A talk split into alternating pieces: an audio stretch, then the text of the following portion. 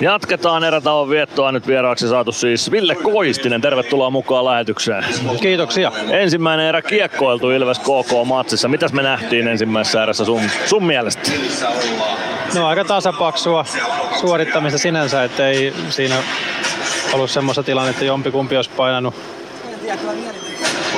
hirveästi enempää päälle, että tota noin, niin, niin, niin, tasainen peli tulee ja, ja, ja ei, ei mitään sen ihmeellisempää mun silmissä. Normaalia Joo, joo, joo, joo, kyllä niitä mahtuu niitä niin sanottuja normaaleita tasapaksuja pelejäkin sinne sekaan aina. Just näin. No millä mielin oot seurannut Ilveksen alkukautta? No ihan hyvillä mielin. Tosin tota noin, niin on seurannut aika paljon muitakin seuroja nyt sattuneessa syystä on tota, sveitsiläisen jääkiekkoagenttitoimiston palveluksessa kesästä asti ollut, niin tota, tämä ei sinänsä enää kohdistu vain ja ainoastaan Ilvekseen tämä kiekon seuraaminen, että tässä aika kokonaisvaltaisesti seurataan koko liikaa ja, ja sitten junioripuolta myöskin siinä samassa. Että tota, mutta kyllä Ilvestä tulee totta kai seurattua ja täällä, täällä peleissä käytyä kuitenkin, että kyllä. Niin, no selkeästi kokonaisvaltaisemmin pitääkin työn puolesta nyt kiekkoa seurata. Minkälainen hyppy oli agenttitoimiston palkkalistoille? No ei sinänsä nyt mikään, totta kai siinä on tiettyjä asioita, mitä pitää oppia ja opetella. Ja, ja tota noin, niin, mutta tietysti kun ikänsä tuossa kiekon parissa ollut ja sitten 20 vuotta niitä sopimuksia joutuu tekemään ja joutuu myös purkaankin niitä. että tota, sillain niin kuin, ei ole ihan niin kuin uutta ja utopistista, mutta, mutta tota noin, niin ihan mukavaa, tai tosi mukavaa itse asiassa, että on tykännyt työstä ja, ja tota noin, niin ei siinä sillä tavalla, että koetaan pelaajia juttaa ja auttaa niitä. Ja, ja näkisin, että mulla on siinä hyvin autettavaa, kun se peliura on kuitenkin tuossa lähimenneisyydessä vasta, niin pystyy asettumaan sen pelaajan saappaisiin hyvinkin vielä niin kuin sen pelaajan silmissä. Että... Kyllä, mitä se käytännössä pitää pelaajakentin työ sisällään sun roolissa?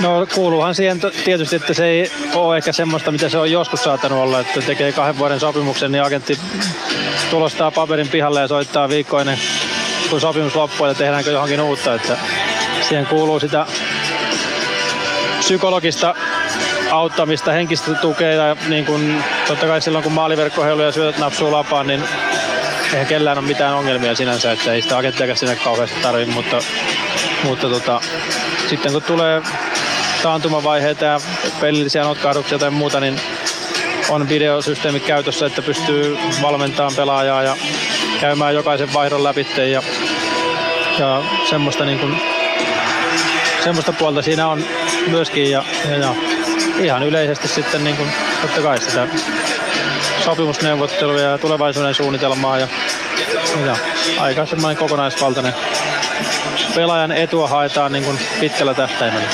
Kuinka monta pelaajaa sulla on henkilökohtaisesti paperilla, joiden kanssa sä toimit? On siinä kymmenkunta suurin piirtein, että, että että myös lukeutuu junioripelaajia.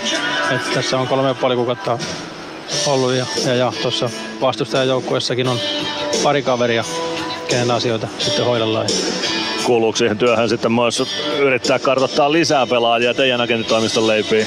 Joo, kyllä se kuuluu, että toimisto on hyvin vahva.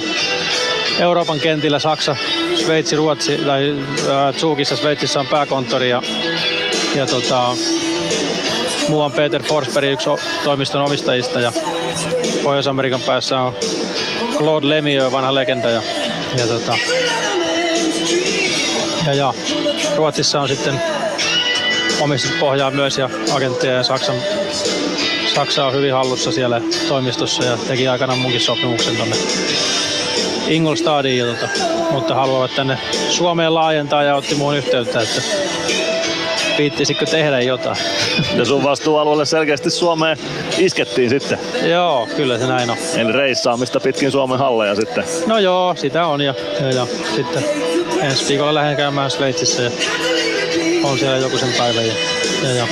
Kyllä siihen reissaamista kuuluu, mutta työkalut on nykyään niin hyvät ja modernit, että tietokoneen ottaa käteen, niin näkee melkein jokaisen pelaajan 16-vuotiaasta ylöspäin, niin pelkästään yhden pelaajan vaihdot, että se ei välttämättä vaadi sitä, että pitää ajaa toiseen, toiseen kaupunkiin ja katsoa kokonaista peliä, pystyy yhden pelaajan, tietyn pelaajan, jota haluaa katsoa tai on asiakas, niin, niin näkee hänen vaihtonsa vartissa 20 minuutissa kotoa, että tota, sillä tämä on kehittynyt tämäkin puoli.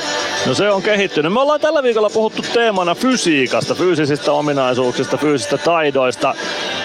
Miten sun työssä näkyy pelaajien fysiikka? Kuinka paljon sä kiinnität huomioon siihen, että miten fyysiset ominaisuudet kentällä näkyy?